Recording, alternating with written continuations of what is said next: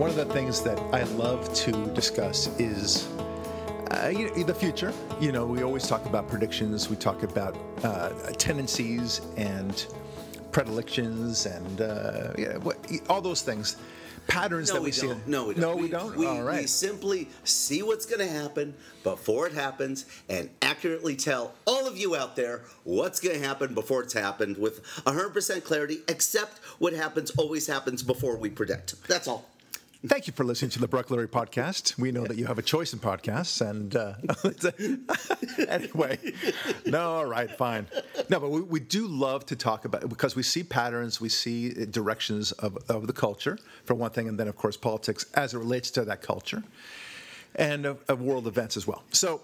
Look, one of the big things that's a story right now, but it will continue being a story until we deal with it, is the caravan, the so called caravan of Honduran, El Salvadoran, and uh, Guatemalan uh, immigrants, migrants who would uh, come over through the Mexico country, the entire country, and then, of course, uh, seek to uh, you know ram right through the American border.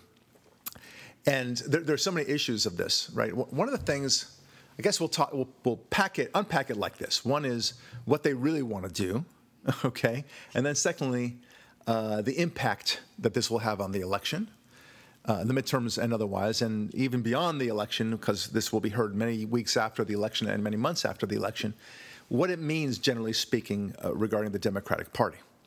So, uh, the, the first thing is first. You know, what are they actually intending to do? This is the, uh, you know, an easy answer on this. It's it. They they claim that they want to seek political asylum, Ari but they're, they're not going to go out there and now demand political asylum and, and somehow look for some sort of FBI agent or INS agent to say, I seek political asylum for my grievances and my harms, you know, having, you know, paraded right through and ram right, right, right through this country. No, they're not going to do that. While burning American flags. Right, of course. No, no, well, well, no. That's another. That's another story. Hold on, hold on. No, no, no, I'm not saying that they're going to burn American flags, but I, I am saying that they're not interested in political asylum. What they are interested in is just being in the country illegally and uh, being under the radar. It's a hell of a lot better to be here as an illegal than to be a resident of their own countries. So I understand the calculus that they make, right? No problem. What's the worst that can happen? It's not as if if they're if they're caught as an illegal alien that they're going to be executed or something. They're not even going to be sent to prison. They're just going to be deported. That's the worst that can happen. So that's not much of a threat, right? Uh, now, the political asylum argument, that is a total red herring um, designed to deflect from the issues. What's really going on, of course, is the Democratic Party wants to uh, bring in these, these would be Democrat votes. That's, that's all it's about at the end of the day. Um, they can't seem to win votes in America, so let's get Democrats from outside. We import our votes. That's, that's, that's all that's going on, folks. I mean, it's, it's, They're for free trade. that's a good point. Open borders. Yes, there you go. That's the kind of open borders they're for. Uh, no, seriously, that's the only reason why they're doing it. If, had it been the reverse, if they knew that the 90% of these migrants are going to vote Republican, they they would be all for border control. After all, we need to protect the sovereignty. Oh yeah, they build that wall Yes. for good union jobs. right? exactly. Protect ourselves. Yes. Right. We built the wall. It's got the union label, right? Right, exactly. Anyway, the funny thing is that un- unlike their best uh, wishes, is that the Hispanic vote doesn't necessarily vote uh, in the as large numbers, let's say, as the black vote for the Democrat Party. So that's another story altogether. But political asylum, you've got to be kidding me. Uh, you know, political asylum, people just have no idea what that means. They hear this word, politi- this phrase, political asylum, and think, okay, well, that's, you know, they, there they go. Like, but folks, it's in the, wor- the phrase itself, political asylum. That means that you are. Uh, you're allowed to get asylum in this country based upon your political viewpoint. If you decide, if you are, let's say, fighting the Iranian regime and you seek the end of the Iranian regime, you might be entitled to political asylum because you are going against the regime's politics. That's that's how it works. Another reason why you might enjoy political asylum, and this is not in the name, the phrase political asylum, is if you are being discriminated against on the grounds of religion. Okay? That is another reason. And I think there's a third reason. I always forget it, but that's not the point right now. None of them apply. Okay? And You mean political asylum isn't wanting free jobs, free health care, free education, and citizenship for, for the children you're going to whelp once your own country? you heard it here first on the Brock Lurie podcast. that's right. That's exactly right. Just wanted to clarify that. Yes, yes. With, uh, you know, with attorney Brock Lurie, Right. who passed the bar in California, right? Right. CNN alert. That's right. They're not here for real political asylum. Anyway, you get so so this is this is what this is what's really going on, folks. Of course, they you know they just want to come in. I don't blame them. Uh, I also don't blame them in the sense that they you know that they're kind of coming together as a caravan because that is the most likely, um, most most effective way to get as many people into the country as possible. Uh, they know that there will be a lot of TV cameras rolling at the time that they actually reach the uh, U.S. Mexico border. And it'll be shameful for the Trump administration, no matter what happens, no matter what they do, no matter how well they, they treat these migrants, uh, they are nevertheless going to be accused of all sorts of racism, et cetera, et cetera. Atrocity. Yes, Yeah, yes, of course, and they'll separate the children, and you'll see, it's it's all a big game. But Yeah. and, and then they'll make some sort of some sort of accommodation where some of them can come in and they'll be considered for political asylum and all that stuff. Okay, and, and then of course the migrants win. The only way it's going to um, be effective to stop this from happening again is if they literally refuse entry to a single person coming in from that caravan and do everything they can to stop it. Okay? And just have them wait on the outside of the Mex- on the Mexico side of the border and just say you're not coming in. Period. You can't do this. It's not you're so brazen about it. We're not going to say we'll we'll let 10% of you in, 5% of you or even 10 of you in because it only sends a signal. Well, gosh, you know, if we're 7,000, you know, then I have uh, what, uh, 0.1% chance of getting in or so. Uh, you know, I'll, I'll take that risk because, you know, things are so crappy in my, my home country. That's, that's not a good calculation on the part of um the Guatemalans and Hondurans and so on like that, but that's, that's what they're going to be calculating. Um, desperate people do desperate things. And the Americans, uh, the Trump administration, if they were to, to uh, pursue uh, an approach like this um, and allow any, any amount of them, it would be a very big mistake. You would expect caravan after caravan after caravan, and they would just get bigger every time. So, um, what I, in a way, what I like about this, uh, this whole story is it only goes to show how much we need to keep the border safe and strong, right? I mean, because everyone listening to this, even even liberals, not leftists, but liberals will understand at some point, hey, you know what, that that's not good. That will not be a good pattern at the end of the day. What if you had 100,000 people instead of 7,000 people? Is there some number that you as a liberal, again, not as a leftist, because leftists, you, you, you care about the destruction of the country altogether, so that's another story. But if you, as a, let's say, you know, left leaning, moderate, but generally vote Democrat sort of person, you're a liberal, you consider yourself a liberal. At what number would you say that is a dangerous number? I mean, really, I just want to know the number. Uh, is it is it 100,000 that you would say that, that would cause you alarm? Is it a million, you know, that, that would cause you alarm? Who knows? Okay, clearly, if, if there were 50 million, if all of Mexico somehow, uh, 50 million or 100 million people come to the border and demand to be let in, at some and you would just see a stream of people coming in, you would say that is cause for alarm because that would truly impact the entire infrastructure of America. So, what number is, uh, you know, too much for you?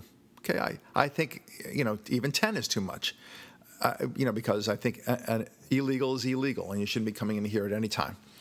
But we're talking about a caravan that is estimated somewhere between six and 10,000. It'll probably be 10,000 by the time they Well, it reach. was reported 14,000 as of this morning. Well, so it's okay. doubled in size from yesterday. Yeah, whatever. Something's going on here. yeah, so, uh, and we can talk all day long about who's supporting it, but I, I, that's not the issue. Can, can I ask you a quick question about numbers, though? Because Yeah. I think this is uh, it's something that we hear from the Democrats all the time.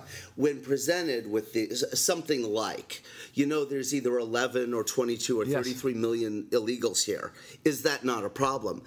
Many times I've heard the response, well, that's just too many to deport. Right. So it, when you present at what number is large enough for you to be concerned, so often the size of the larger number, i.e., greater concern, is usually a better argument for inaction by the wrongest. Right. No, okay. I, I, know you say wrongest. He means leftists. I get it. But nevertheless, um, you know, yes, I, again, it, it, allows them from inaction, but we're, we're derailing. I mean, I, I want to get back to where we are. All right. So, at, at, at what number is, is the question?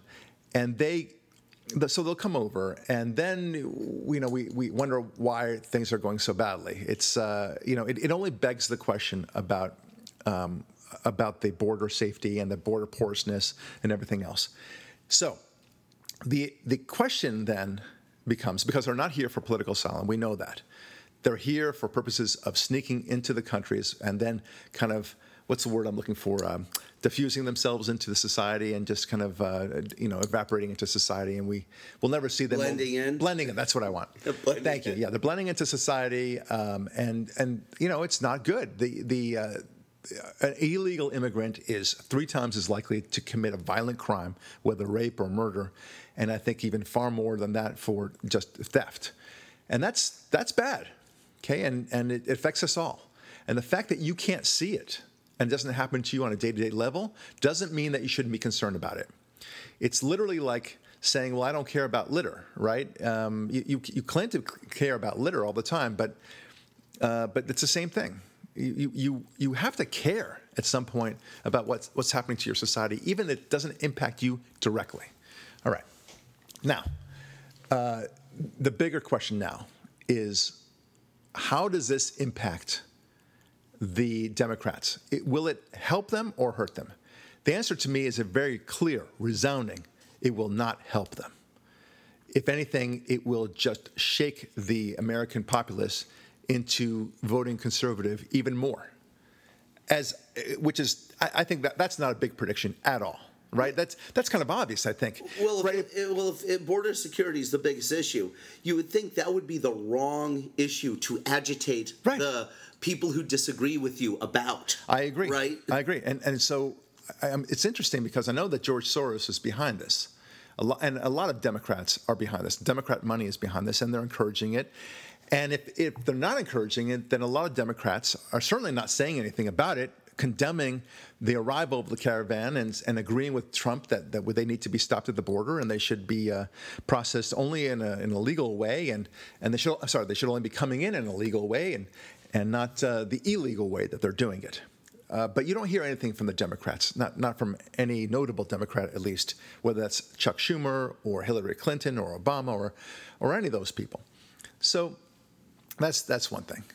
The impact of this, to me, is so easy to, to, to say. And, and it just, I guess, Aria, what I'm saying is I'm befuddled. Befuddled, I say.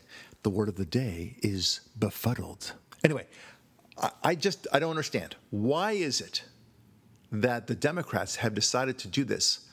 What only now we're literally two weeks away from the election, and this caravan has come uh, you know come together. I guess two weeks ago, more or less. Spontaneously. Spon- yes. oh yeah, yeah. Yes. Right. But but assuming that that it wasn't spontaneous, and I think it was not spontaneous. Um, why would they do it so close to the this very important election? Because it's clearly you know bad for them.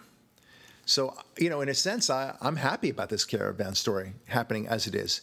But they're going to be arriving at the border way before, or, I mean, just just in time, as it were. On election day. Uh, yeah, on, on, time for Christmas, obviously. as it were. You know, yeah. like, like, I mean, they couldn't have planned it better.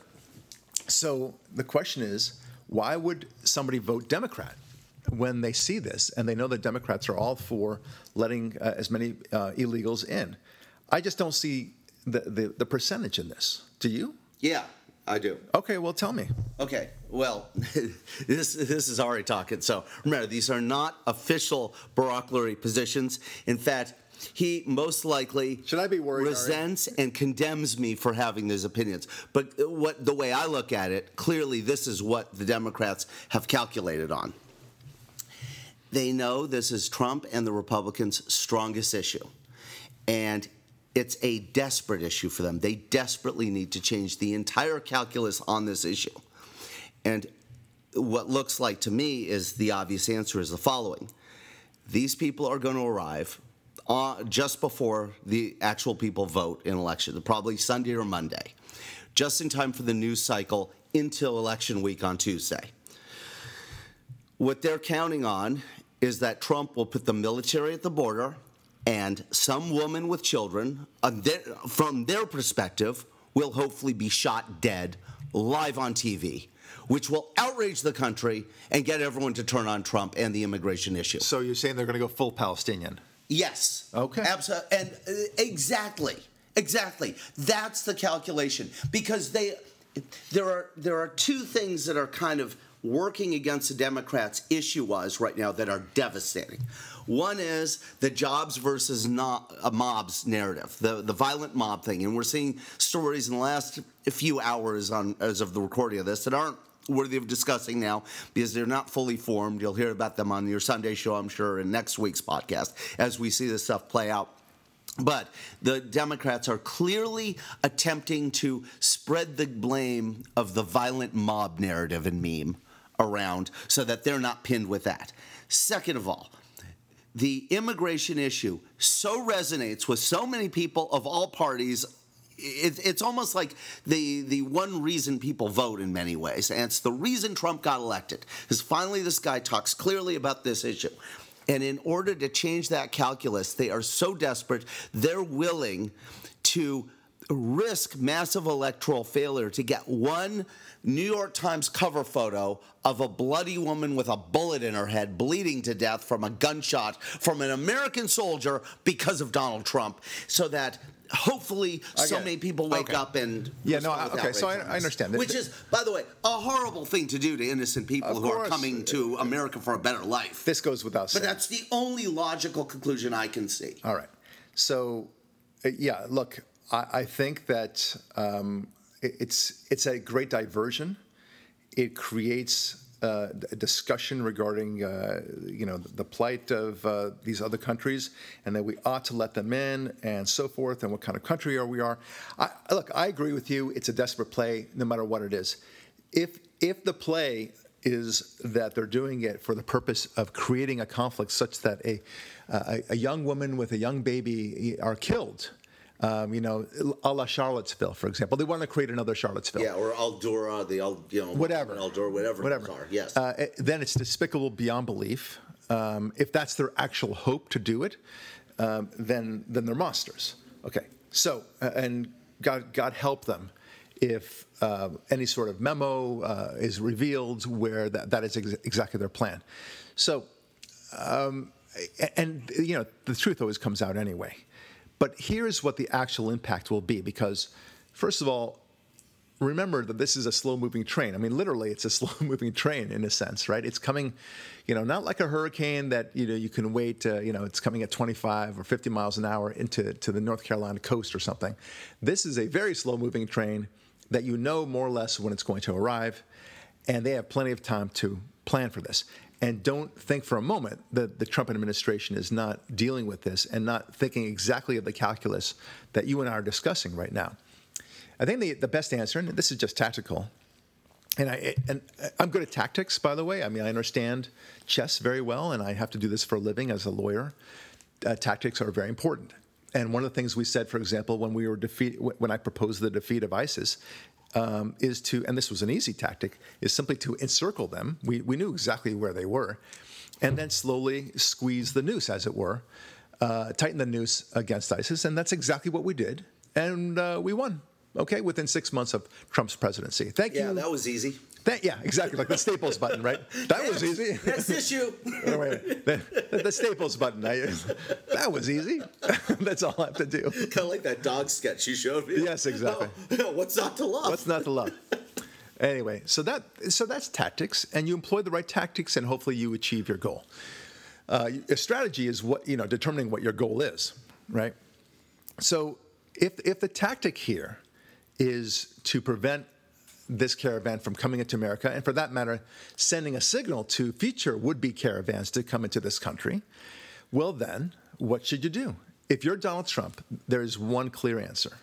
You need to send in the American troops on the southern side of the Mexican border, whether that's half a mile in or one mile in, and hopefully with the assistance of the Mexican government, uh, just you know say you ain't coming through. Yeah, well, I like to call that, and I completely agree with you, but I have a different word for it. I think it's called you invade Mexico. Right. And if it's a lawless man, land that's refusing to cooperate with its ally to the north, well, you've got a bad government there that is acting against our interest and is thus, I believe the word is enemy. Right. You invade a section of Mexico and you de facto move our border south several clicks and you head them off there. Yeah, End well, of story. I- I can- and by the way, uh, based on the scenario I said earlier, if that happens, oh, I'm in full support of it. I think that the idea of using American troops to defend our border, no matter how much blood is shed, to protect us from this kind of truly an, It's an invasion, invasion, yeah. I think that would go over great with the voters, especially the Trump voters who would go, oh my God, another promise. promise, Right? kept. promise kept. he built a wall Right. out of bullets.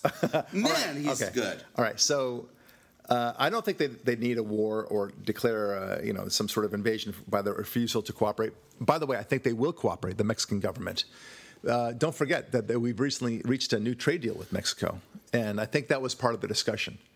So I, I think there's going to be a lot of connection with this. And if they didn't discuss it during the trade negotiations, they're discussing it right now. Believe me, believe you me. All right, and I, I'm very confident that Trump will be saying, "Listen, uh, I want to station my troops on the southern side of the border, so that there's no issue here. There's no processing. They don't get to step one foot." Into American soil and thereby be entitled to political sound considerations um, it's um, it, it, it's going to be effective. You'll see. He's not doing nothing. He's not just going to be passively waiting for them to say, "Oh," and then okay, let's figure out what to do. It's not going to be like that. Guaranteed. Yeah, Trump isn't going The Democrats aren't going to rub a magic lamp and magically turn Trump into Jeb Bush. Yes. You know? Oh yeah, they Well, wish. Well, you know, I'm excited. We, we have to be nice to them, kind of compassionate. Well, it's very no, funny. It's, Trump. It's, funny that you mentioned that because, uh, and, and this is going to be the latter half of our uh, of our podcast is about what uh, past presidents and hopefully future presidents can learn from Trump. But so keep that in mind. File that away. We're going to be talking about that. It's a lot of fun to talk about this this one issue. All right. Now, uh, we talked about the uh, what they really wanted to. said that. I just got so excited. that's I'm right. picturing this kind of politics for the next hundred years. I know it's gonna be great. So, all right. So we talked about what the uh, caravan really wants to do. What's really un- undergird, uh, undergirding this? Uh, we're talking. We also talked a lot about the the politics in terms of what does this mean in terms of how this will influence the election. Now, there's a third thing I want to talk about this caravan. What does this all mean in terms of what the right culture is, what the right way to govern is throughout our world? All right? Now, what do I mean by that? I mean, I mean that when I was 10 years old, maybe when you were uh, around the same age, Ari, you know, I, I, I went to different countries with my parents, and I remember in one, every country seemed poor. It didn't, it didn't seem to have its uh, so called S together, right, compared to America. And I also knew that everyone seemed to want to come to America, but that's another story, and we'll get to that too. But I always wondered why it was so. And I remember talking about the country to these uh, natives in their respective country, whether it was Mexico or even Europe, I recall. And they say, you know, it's not the same way here in Italy. You know, we have, it's a big mess for us. We have to kind of get things done. Things don't get done as quickly as they do in America. Uh, America is really where it's at, okay? America's, and they say, oh, America's great. All right? And that's why so many people want to come to America. They, they, and I, I remembered that. And I thought to myself, well, you know what? This is a 10 year old speaking. Everyone should be just like America, right? You just adopt our way of life, meaning the Constitution and our government structure and our sense of rule of law, and uh, you'll be good. Everyone's good, okay? You get just take our Constitution, of course, translate it to your respective country. Uh, you know, take out the things regarding slavery because it's no longer applicable, but nevertheless, uh, more or less, it's exactly the same thing. And uh, and then create a uh, tri-part government, legislative, executive, and judicial, just like we have. Make sure you enforce the laws by way of a court system, and uh, presto pronto, you will find that your country is in good shape, and people will want to stay there and be excited about it. And you can eat your own. You can eat your croissant if you're in France, and you can eat your macchiatos if you're in uh, in Italy, and and uh, and you can have your uh, pork and whatever and, and beer in Germany. Okay, you know, no one's saying that you you have to have the exact same culture as we have, but just adopt our system and you'll be good, right? To which, when I said this to people when I was 10 years old, it was a naive young man, a young boy actually. I, you know, people said, well, that's really, they look at me like knowingly and, you know, smugly saying, oh, what a silly little thing that's so culture centric, that's so um, unappreciative of the fact that their different cultures have different ways of doing things, Barak, and uh, you'll see that sort of attitude. And now I look back and I think, well, wait a minute. If that's the case, then how come everyone seems to be wanting to come here? Why, they, are, the, why are their countries still crap after all this time? Well, that's another right? question. Well, well their country, uh, that's not my question. I'm saying right. they're all coming here. They clearly want this. us to export. No, no. They want to come here because, precisely because of our Constitution and our rule of law and our whole system and our whole way of life. Okay, that's what they want. So we're simply saying, hey, we'll give it to you. Just take it. Right. Your point, uh, I think, is so strong. Is you're saying human nature uh, basically wants this kind of freedom and liberty. Yeah. You're making the point. Well, why does it have to have a geographical continental restriction? Well, it only works on planet America here. Right. You're saying no. It'll work anywhere, anywhere. gravity is uh, the same as on planet Earth. exactly. Earth. Right. where there's oxygen, water. it'll work. Right. Where, where there's gravity, right. it'll the work. The necessities are this gravity, this water content, that gaseous right. content. And, oh, and, if humans are there, you know, right. that's that's good. And it even works on the moon with some life support uh, equipment. Right? That's true. That, that flag's up there. Okay. So the point is, you know, they, they want to export their people. I say we export our government system. Yes. How about that? Th- then everyone will be. Tri- won't that be the best result? Yeah. W- won't you know? And and when we suggest the very horrendous notion of exporting our way of life to another country, say, for example, Vietnam, say, for example, Afghanistan or Iraq, and so forth. Well, they're all Twitter about that, how, how racist and how culture centric that is. But, but they're okay with people coming here to, right. to our Meanwhile, country. Meanwhile, they're more than happy to assimilate the even stronger things about us. Blue jeans, hip hop music, yes, good point. fashion, good point. or uh, iPods, yeah, yeah. you know. Yeah. They, they, they want to absorb everything that we are. And so I say, well, let's let's give it to them. Yeah. Okay. And, wait, wait, and wait. you're not saying, and this is an important point, you're not saying that they get to vote in elections that are uh, pending here. You're saying if, if it's in Italy, set up a tri stool Italian version of, course, of this uh, constitution. That, that, so they vote for the Italian president there, not one world government stuff. Oh, of course not. No, no, no. I'm, I, no, I'm saying that we should do exactly what we did with Japan. Yeah. Do exactly what we did with Germany at the end of World War II, of course, I'm talking about, where we said, hey, you know, you should have this government. Now, I, I, I'd rather them adopt it by on their own. But if you're Italian and you don't like your government system, well, then you only have your government to blame. Okay, don't blame America for not letting more Italians into America. Don't blame uh, if you're Mexican, don't blame America for not letting more Mexicans into America, as if somehow it's America's fault or obligation to let people in. Why not turn to your own country, your own friggin' country, and say, why don't you get your crap together, Mexico government? Why don't you get your crap together, uh, Honduran government, and, and have a system like those Americans do? Because if we do, surprise, surprise, we will have the benefits and the glories and the freedoms and the opportunities that those Americans to our north uh, have. Okay? Do it. Yeah. That's the, that's the basic system. So, uh, and all I'm saying is this caravan proves my point here. Absolutely. They, they want it. Okay? They are craving it. And the discussion, and, and, again, it's the discussion we are having, not the con- the conversation we should be having. Yes, is one of our favorite podcasts, you and my, you and me combined. Uh, it's you know, the, the, conversation we're having is how many should we let in? Is it right for us to let us in? You know, you know, what kind of border control? What kind of country do we want to be?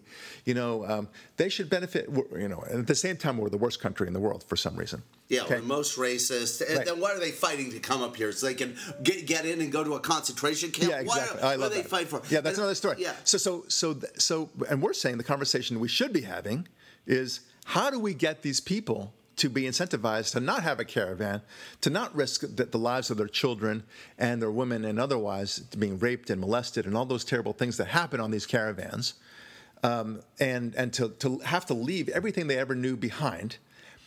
How can we incentivize them to make sure that they adopt our way of life? And look, the good news is there are more democracies in the world than ever were ever since World War II, but we, we need more. We need more liberty, more freedom, and more of the American way of life. And I and, and I'm saying, I, I was right as a 10 year old yes, kid. You were. You were absolutely yeah. right, and they were absolutely wrong. And there's actually definitive proof you were right that it has nothing to do with culture. The ethically, ethically and culturally. the caravan is my uh, proof. well, that's one of your proof. There's even stronger piece of proof out there. Three different nation states some derivative, but nation states, I'm going to mention, that all have the exact same ethnic people Taiwan, Hong Kong, People's Republic of China. All three are Chinese. They're the same ethnically Chinese, with derivations of Mandarin Cantonese and some other forms of Chinese, but they're all Chinese, right? So why are the economies and prosperity levels of those three places, one a territory, one a nation, the other a communist nation, so vastly different? Right. Hmm. Oh, the answer must is, be the freedom of one versus the tyranny of the other. Nah, you're wrong. It's it's the food. Oh, don't oh. you know the difference between Taiwanese food and Northern Chinese food? Ari, I can't believe you don't know these basic cultural differences. That's the distinction. You are a very shallow man, sir. Uh, no, I, of course I agree with you. Right. Uh, likewise, North Korea and South Korea. They're the same people, same language, yeah. same culture, and one is despotic and one is uh, thriving. Right, or so, the ethnic Chinese living in Malaysia and yes. in Singapore. It's yes. like, why are they thriving here? And then there's pockets of China that are so poor, so backwards. Of course. Hmm, must be the economic liberty. It's not, a, and again, your argument is so powerful because you're arguing that even a place like Hong Kong, Taiwan, or Singapore that aren't as free as America America would be even better if they had a constitutional yes. protections and not, you know, their politburos or councils on high or whatever. Even with the uh, economic freedom, they still have social freedom that would right. benefit. Well, them. the point is that systems of government matter, right? Just like anything, uh, like values matter, but systems of government matter. And you can have, I mean, I remember Milton Friedman uh, talking about Hong Kong. He was in Hong Kong and he said, Why is it that this, this little island is doing so well? And he said, he said exactly the same thing that you did. And yet, uh, it's Chinese, uh, you know, um, a neighbor to the north, uh, you know, same exact culture and everything else is in such despotic ruin. Uh, the, the answer is the system of government. Yeah. It's because it, it's open markets and it allows capitalism to thrive. Yeah, okay? and when you take Chinese from Hong Kong Taiwan, and mainland China, bring them here to the UCLA campus, the students by and large do exactly the same here in America, where yeah. they have freedom. Uh, in other words, in in that it's such a I think it's such a wonderful test case culture in which you don't have the cultural argument. You can't say, like you said about the Italian example, well, we're Italians, we don't do that here. Or we're, we're English, we have the monarchy, we don't do that here. Right. The Chinese have nothing in common with America ethnically right. and racially. All they have is the drive and how they live in, in China. But you bring them here, they thrive equally from all yeah, three yeah. of the uh, diverse Chinas. Yeah, look, the point is that the caravan, and not just the caravan, but all the, the fact that every country seems to want to come, people from every country want to come to America. And the reason why is they like the American system. They like our system of government. They like the way it's all set up. Okay, great. You like it. You prove it to us time and time again by sending your people from every single friggin' country uh, to America, and they are so honored to be American citizens, uh, and they know it every country, and uh, you know, from even from uh, well industrialized nations like Japan. And you know what? Okay, fine. Then if you like it so much, then set up your system exactly the same way. And maybe that way you'll be able to retain your citizens. For one thing, you won't have a brain drain uh, that that rushes to America. And secondly, uh, you know, you'll, you'll have happy happy citizenry. I mean, isn't that the goal? And and if you are this way, then you'll maintain power. I mean, look, for example, Chile. Chile is a very good example of what I'm talking about. Chile used That's to be a perfect example. Yeah, Chile used to be run by uh, you know horrible dictators. Yeah, the like last Pinochet. the last one Yes. being Pinochet, and uh, he was a vicious animal, and he did horrific things. And then, thankfully, uh, they were able to uh, th- overthrow him and install a very American-style democracy with them. Guess what? Chile is one of the most thriving nations in the world. It is first world all the way at this point. Uh, you don't see a lot of people from Chile saying, "Oh, you know, I got to get out of Chile. I got to get out of Chile." Right? I, I can't wait to be an American No, you citizen. have people trying to break in, and buy Exactly. real, uh, Yes. real estate there. It's a Oh, very, uh, sta- very stable yeah, country. Exactly. And so it's a good example. Uh, you know, it's, it's not Argentina by any stretch. It's certainly not Venezuela by any stretch. It's Chile. Chile is an awesome country. And you, you know, people, uh, I, I should call them Democrats. Democrats just never want to ask what makes a country like Chile different than a country like Venezuela. Right? It's not the natural resources. Oh, they it's, hate it's, the answer. it's not the culture. It's not the language. It's not you know X, Y, or Z. Hmm. I wonder what it could be. Could it be hmm, your system of government? Right? Could it be? And it always is. Yeah, isn't it an incredible example that you just brought up when you compare, especially Venezuela to Chile? To Chile. Chile has a little bit of oil offshore, I'm sure a little Right. bit. Not Venezuela is like Saudi Arabia of oil. Right. Okay, richest natural resource in the Western Hemisphere, awash in oil, and the place is a moribund, wretched pile of crap. Right. Because of what the government has done there since 1998. Before 1998, it was it was like Chile. It was it was totally free, and one socialist takes over, and 20 years later, it's a crap hole. Right. Chile privatizes Social Security, installs some freedom, puts in some a little bit of rule law. Remember, it's still a South American, you know, dubious place that could have a revolution. But what Chile did that's so amazing is when they had their overthrow of the um, the kind of capitalist dictatorship. And what I mean by that is they weren't a communist dictatorship. Right. Unlike Venezuela, unlike Argentina, unlike these other places, they didn't go communist. Right. And amazingly, it brought stability. Hmm. I wonder how. I wonder why. Yeah, exactly. So, um, uh, look, if if you are, if you believed that somehow um, whites are superior, you would call that person a racist, right? If you believed that uh, you know Judaism is inferior, you would call that person an anti-Semite, right? Uh, it, likewise, if you believed uh, that uh, women are inferior, you would call that person a misogynist, right? But I will tell you very proudly, I am. Get ready for this. Get ready for your. I'm sitting down. Your, your very. seatbelts are fastened. Uh, I, I'm going to say something very alarming, and it's going to be shocking. I am an Americanist. That's right. Okay, trigger warning. Say Trigger warning. Say I am an Americanist. I think that American, the American system, is better than all of you guys. I think we are superior. How about that?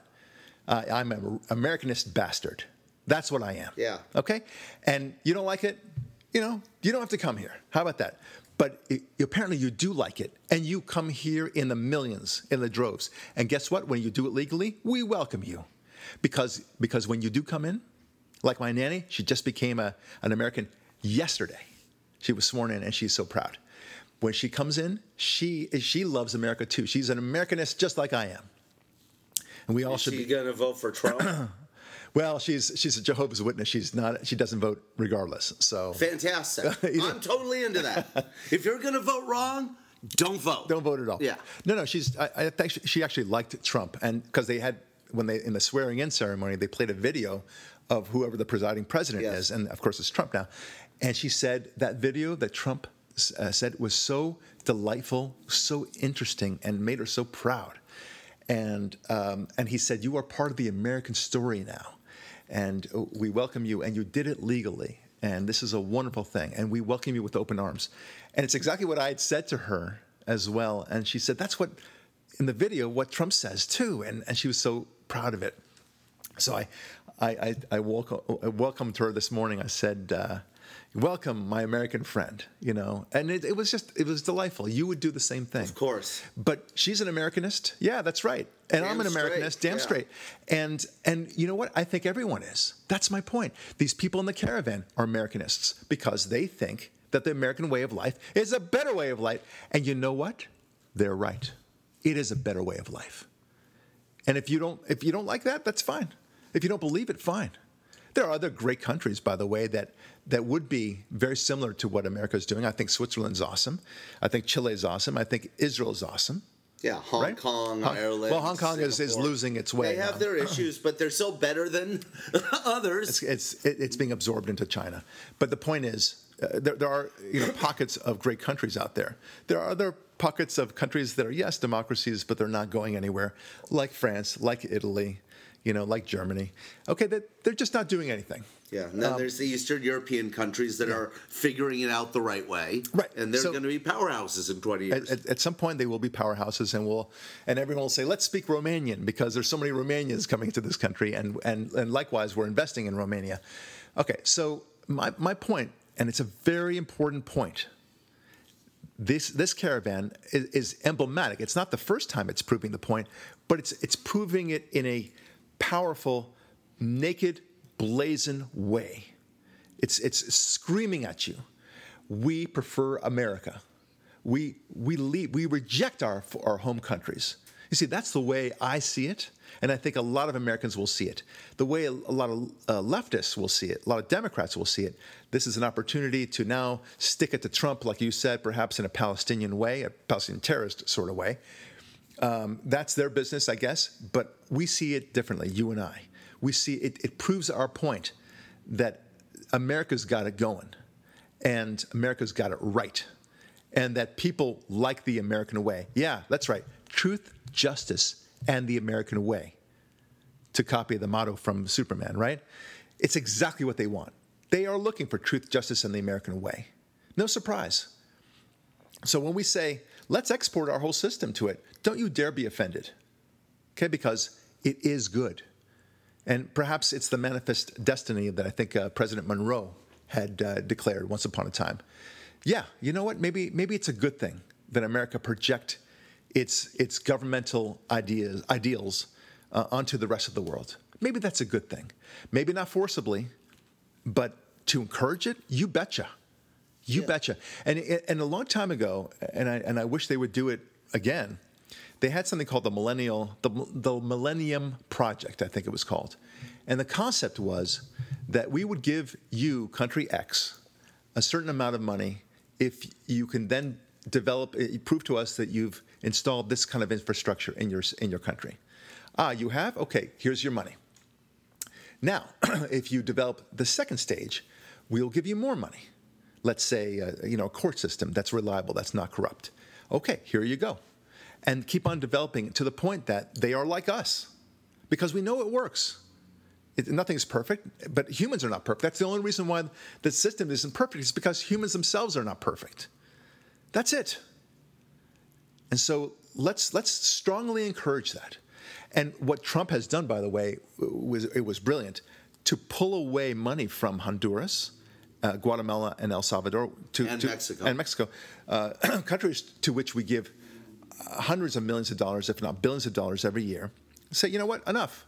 You, you treat us like crap, and you're, you expect us to give you money? I don't think so. You know, money talks, and as it turns out, uh, BS walks.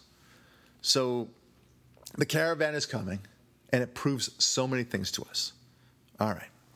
Now, uh, back to the midterms and uh, what we can, you know, I, I- what we can learn from president. I, I told you we would ultimately be discussing what former presidents and hopefully future presidents can learn from this president. Yeah. Okay. How about everything? All right, so re- remember that when Trump first came on the scene, here comes this renegade nut job, right? Uh, you were concerned about him. I was also concerned about him, but you were so concerned about him, you didn't even vote for him. Uh, I, I voted for him because I, uh, you know, as long as he, he's not Hillary, I'm voting for him. Okay. And my concern, again, to reiterate, was I was worried that he wasn't going to do what he said he was going to do. understand. As long as he does what he says, and he's doing it, Happy me. I understand, Yeah. but that, my my point is, everyone saw him as this renegade. He's going to be some sort of footnote in history. Uh, you know, let's go. Let's see what this experiment does. Fine. Okay. Hopefully, it won't cause too much damage to the country. Uh, you wanted him to do what he promised he would do. Uh, you didn't have that much faith in that, but um, and nor did I necessarily. But I was just going to vote for him anyway. And let's see what happens. And then we'll go back to the old days where we we have uh, you know presidents like Bush on the one hand and and uh, you know Bill Clinton on the other, and God forbid another Obama. But hopefully we'll have another Reagan, and that that was the kind of the talk that we were having, Yeah. right? Suddenly, this Trump guy becomes election, uh, election, and we and we say, okay, well here's the blip in history that's going to happen, and we're going to go back to all those things I just mentioned. Turns out, not so fast. Turns out he's actually changed the whole dynamic of what the president is. He's so brilliant, and he's so effective so effective. I mean, I, I, I don't give a crap about his tweets and all this stuff. That, that's garbage. That's, that's what the Democrats' talking points. That's because that's the only talking point that they have, Ari. But he's so effective. He's so friggin' effective. Yeah, but he's effective because of the tweets. I like the tweets. Yeah, okay? uh, you're right. I I'm think, good with those. I think the tweets are part and parcel of his mission, but that's another story. That, that's not why he's effective. At the end of the day, that's just a tactic. yeah, he's effective because he's effective. That's That's right. It's one of his many tactics. The other tactic is one we just discussed: is how he pulls away money from naughty countries. Yeah. Right. Instead of continuing on with their badness. Um, and, and he also is very tough on countries that are that are bad, like Iran and North Korea. Things get done under President Trump. And here's the thing: past presidents, like Bush, not Obama, of course, but um, even even Carter to some extent, they look at him and say, "Why didn't I do that? I could have done that. Yep. that would have worked. had- I could have had a V8. exactly. Yeah. And future because that's you know past presidents you know they're they're no longer relevant, of course, um, but future presidents they'll look back and say, "What would Trump have done?" Yeah, I mean, you look like uh, just look at the the future landscape. Let's just assume it's a President uh, Pence, President Mike Lee, President Cruz. Uh, you know the Right. the Republican next level, and then on to the future. People like Charlie Kirk or you know whatever. All of them are gonna do with the kind of effectiveness and direct action that Trump is doing. More than that, though, he's done something that I think uh, you sort of touched on, but I'll I'll say it even more clearly. He it used to be with people like Bush and Clinton. You had, as Mike Walsh, brilliant writer, calls it, the bipartisan fusion party, where they might have a D, they might have an R, but they basically just do the same crap, right? What Trump has done, because he's so effective, is he's made the Democrat Party into truly, and they now say this, they proclaim this, and they act on truly a communist, wrongest, leftist party. Right. They, he's forced them into that through his multiple chess forks. And because they chose to do it, they chose not to reform and just go with them and say, you know what, we have actually quite a moderate here in many ways. Let's just go with it. It could be cool. Right. Right? Yeah. Instead, because of what Obama did and then their reactions to Trump, he's brought them out and reve- eh, got gotten them to reveal exactly what they are. Right. And at the same time, he's taught Republicans you will win if you fight, you idiots. Right. And so, go. Your point is going forward. The big change is that you now have this true polarity of of clear identities. No longer does it. Do we just swing from D to R to D to R cyclically? You know, and there's like a little change in the middle. No, now you have a clear right choice here and a clear wrong choice he's, there. he's brought the distinctions is- is- into true relief. Yes. And and I don't mind it when people talk about oh the polarity of the parties. No, no, no. It's what Ari just said. That's a good which, thing. Which is, it's a, no. He's brought clarity, not Yes. polarity, but clarity. Ooh, we got to remember that. Okay, it's it's polarity. Uh, it's, it's clarity, not polarity. That's Write what it it is. down here. And it, it may look to you like polarity, but he's just made it very clear. He's separated. He's revealed to you what the what the leftists truly are, and what the conservatives truly are. And Trump has sent a very clear signal, a roadmap, a recipe book, if you want, a cookbook in terms of how to get things done. They'll look back and say, "What would Trump have done?" I know he was he sure was crazy, but you know what? What would he have done? You think so? Okay, let's do that. Yeah. That's exactly what they're going to do. Right. And and when they have when they have a rogue regime, whether it's Iran or North Korea or something else, some some other country, they'll say, you know what, Trump would have just you know said, you know, yeah, I'm going to kick your ass. WWDT Junior. I know, I know. right. But he would say, I'm going to I'm going to kick your ass, and I'm going to pull all your money away. And you know what? It seems to always work. Let's do that too, okay? And we won't have to say, well, uh, we won't have to summon our, you know, do you know, uh, summon our inner Donald Trump, right? You know, let the pundits say that if they want to. But I'm uh, I'm John Smith, the president, and I'm doing what's right, right? And he can look as clear and polished as, let's say, Mike Pence, but he'll do the same uh, same freaking thing as Donald Trump Jr. would have done. I don't mind calling it crap in the good way. Yeah, the way. exactly right. Is there's bad crap and good crap? That's good crap. Right, and they'll say, you know, look, uh, you know, it's a damn the torpedo sort of approach that clearly is working because you can't, you cannot argue with success. It's like telling, uh, it's like saying uh, that uh, that Steve Jobs' approach to, you know, uh, Devices, devices yeah. and such, that's all wrong. You know, like, but uh, sir, it's. Uh, He's wildly effective. Don't you think we should do most something? valuable company in the, The world. world. Aren't It's they like- doing thing right or two? But he's too, much, he's too much of a showman. He's too uh, he's too crazy. He's too irascible. Uh, sir, um, he's the most effective uh, businessman in history has ever known. Would you what, what do you think we just copy him, sir? And we don't have to say that you're channeling your inner Steve Jobs. Oh, okay, good. Yeah. let's, let's do it. Yeah. Okay, so that's this is my point, is that Republicans and some smart Democrats, but mostly Republicans, from now on they'll say, you know, look, that blip that we thought Trump would be is actually pretty good roadmap. Yeah, can I make one quick point though? Because you know how you just said, sort of as a side, some Democrats, Democrats will never be able to do it. You know why? Because this kind of action does not work without moral virtue. Well, that's true. So if That's you're true. a party that has gone the way of non-moral virtue, it will never work. I know, I know. I, I, but I'm simply, I'm saying that they're going to try it. They're going to, they're going to talk tough like Donald Trump to get, let's say, their new version of Obamacare or something like that, or some sort of crazy liberal policy, and they'll say this is the right thing to do, whatever it is, and they ram it through, and they, you know, and, and they'll use tough talk like Donald Trump does, but it won't pass. Precisely because of what you just said. Yeah, and in fact, they don't have. They in don't. fact, they, they just- wait, wait, wait, wait, wait, wait, wait, wait, wait, hold on. I'm not done. They don't have the virtue Right. that we're talking about, and they don't have the, the, the time-worn principles that we know that work. So Donald Trump, when he talks about basic things, like for example, he had a fantastic speech in, in Houston recently. He's, he spoke about how um, we are a country that fears God, not our, our government. We, we don't elevate the government in the same way that the Democrats do. This is why it wins. Uh, we believe in our country, think our country is, is uh, superior to every other country, exceptional, if you will, right? And, and he's right. That resonates to people. It'll never resonate otherwise. Never. You know, obviously, except for a few wackos, the Michael Moore types, but sure. But we're talking about the nation as a whole.